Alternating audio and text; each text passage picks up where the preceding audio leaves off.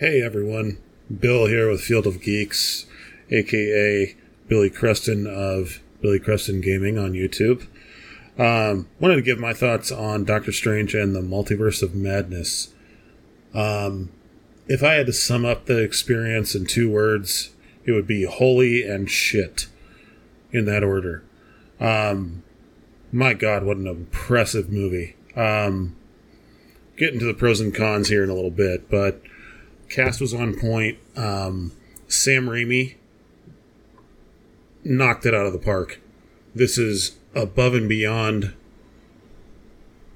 any expectation I had of the film. Um, I, I almost left the, the theater speechless, honestly. I mean, I was grinning from ear to ear, and I couldn't shut up the entire ride home, but I was pretty much speechless after leaving the theater. It was what a tremendous movie. Um, so the main thing that I loved about it is, of course, you know, it's continuing the story from such uh, titles as, you know, of course, Spider-Man: No Way Home. Um, but really, you have to go back a little further than that. You have to look at um, WandaVision. You have to look at Loki a little bit, and I'll kind of get into why. Um, but yeah, and of course, you have to look at What If because there are some roughness. If you liked Evil Dead 2, you're definitely going to love this movie. Um, so, without any further ado, spoilers ahead, obviously. So, um, let me get into what I didn't like about the movie, first of all, um, because it's a very short list compared to what I did like about it.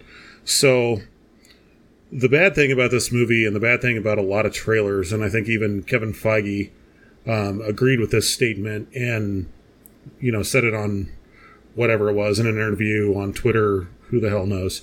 But the trailer gave away so much about the big surprises in this film. Um, but there are some that you have to see the movie to get. Um, I, I really don't like when trailers do that, when they show you all the best bits of a film.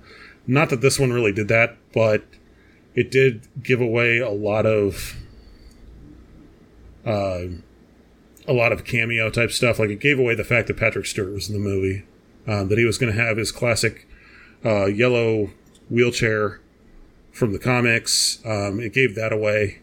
It gave away like a little glimpse of um, Peggy Carter's shield from What If, like the Captain Carter shield. Um, so we'll get into that in a little bit here. Um, but it gave away a lot, and I didn't really like that. Um, but I'll get into what I did like. So, and I'll kind of go through, kind of jump back and forth a little bit here. Um, first thing I, I want to say is that, you know, of course, what I've already said, this is Sam Raimi at his best. If you're a Raimi fan, phenomenal movie. Absolutely loved it. It is be- tone wise and the amount of kind of body horror, gore, um, all that kind of like supernatural aspect to it. It's way, way different from anything the MCU has done film wise. Um, so I, I kind of compare this to what Moon Knight did for the series on, um, all the series that they have on like Disney Plus, right? Where it was something totally different that we'd never seen before. And I think really with Doctor Strange, um, just the background of his character, especially in the comics and the things that he's done. I mean, he's he's literally fought against the devil. So this is really like kind of where you needed to go with this movie. Uh, so it was super cool. Um, let's get right into the the meat and the bones of it. I'm not going to get into the story and all that. I mean, go see it for yourself. That's all I can say. But be warned that I am getting into spoiler territory. So if you haven't seen it, stop it right here. Um, the biggest surprise for me and the the moment that totally make me made me geek in my pants and had my jaw on the floor and I was super fucking stoked about John Krasinski as Reed Richards. Holy shit, I was not expecting that. That was so cool. And if he's going to helm the like if he's going to be Reed Richards in the actual like MCU version of the Fantastic Four, and I'm all for it because he did for the little bit of time that he was in it. Very cool. Um, of course, getting into, you know, as we mentioned, Patrick Stewart's back as Professor Charles Xavier. Um, he rolls in in his classic yellow hover chair thing from the comics and from the cartoon and everything like that. The coolest part about that is that when he does appear on screen, there's a brief little orchestral version of the 90s X Men animated series theme song, which, oh my god, that sent chills down my spine hearing that. That was. That was so cool. I had goosebumps from that. That was phenomenally well done, perfectly done. Um, I did like the fact that they brought back Anson Mount for Black Bolt. So, if you're not aware of the Inhumans, the TV series they tried to do with that, don't blame yourself because it lasted very, very little time. Um, it had great potential, but it just it just tanked so hard. Um, but to see him come back as Black Bolt, I actually find the Black Bolt character pretty intriguing, um, considering he's one of the most powerful members not only of the Illuminati but in the Marvel universe itself. So that was cool to see him. Um, but don't get too attached to the people that they have come in as the Illuminati. So in the in the comics, the Illuminati is put together as this group of uh, people who are from the basically from the superhero community, um, who kind of make the tough decisions that you know nobody else wants to or can make, and they're made up of some pretty powerful individuals. Um, in this movie, they included Captain Carter, uh, Peggy Carter's character from What If, which is pretty cool to see her actually dressed up as Cap- Captain Carter. That was awesome. Um, and Hayley Atwell's phenomenal. I love her anyway.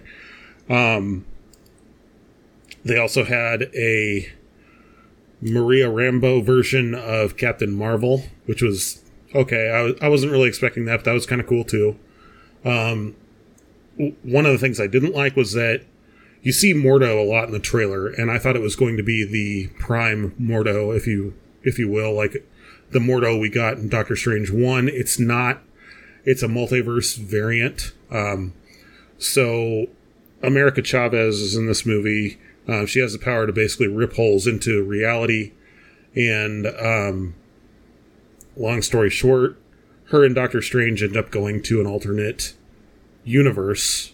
Um, they actually say that the Prime Universe, like the Marvel movie universe, um, within the movies and everything that we know and love so far, is the 616 universe, which is kind of different because it's actually in the comics, it's designated as 19999 or something like that.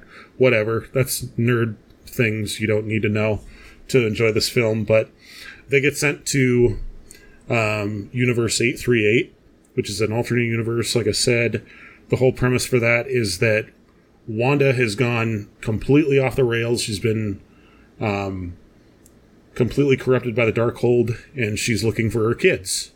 Um, for some reason she's not looking for Vision, which White Vision doesn't appear in this movie at all, which I also didn't like. I thought for sure we were going to get him in it, but whatever. Maybe further on down the road. Um, I wasn't expecting him in the film anyway because um, you know how they like to put shit out before movies.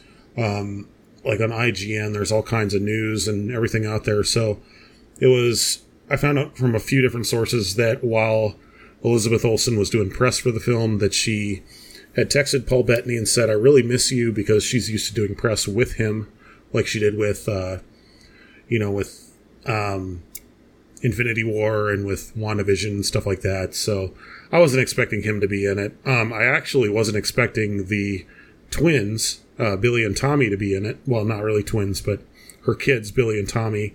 They repri- reprised their roles from WandaVision, which is really cool kind of going all over the place here. I apologize for that. But, um, so as I was saying with the Illuminati, don't get too attached to them because they are maybe on screen for 30 minutes. But the fight scene that they have with Scarlet Witch was incredible. Absolutely incredible. It was visceral. They held nothing back. It wasn't like somebody just got swatted to the side and they were off screen and that was it. She basically turned uh, Mr. Fantastic into string cheese, which was that was shocking. I was like, what the hell was that? That was cool as hell. Um, she basically pulls a Matrix move where she gets rid of Black Bolt's mouth, and then he tries to scream and blows his own brains out, which was not expecting that from a Marvel film at all. Um, but yeah, and then actually seeing uh, she goes like into the mind, or Charles Xavier goes into her mind trying to get the real Wanda, the good Wanda, so to speak, out. Um, kind of like a Dark Phoenix type situation, trying to get Jean Grey to take control back of the the body. Um, he goes into her mindscape or astral plane or whatever you want to call it, and gets his neck snapped, which I was not expecting that because Charles Xavier is a powerful guy. I mean, hell, he created Onslaught for God's sake.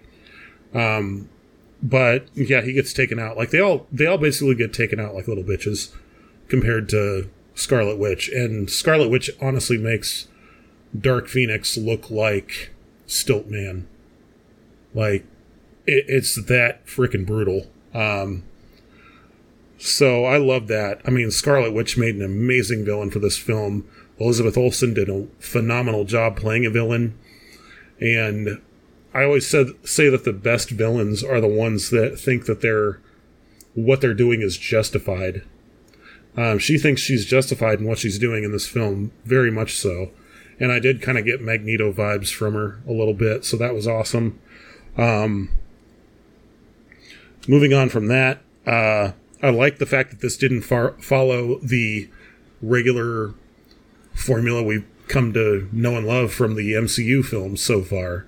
This isn't another Avengers movie. This isn't, you know, beginning, there's a conflict, they overcome it, they emerge triumphant, there's no consequences, the end kind of thing.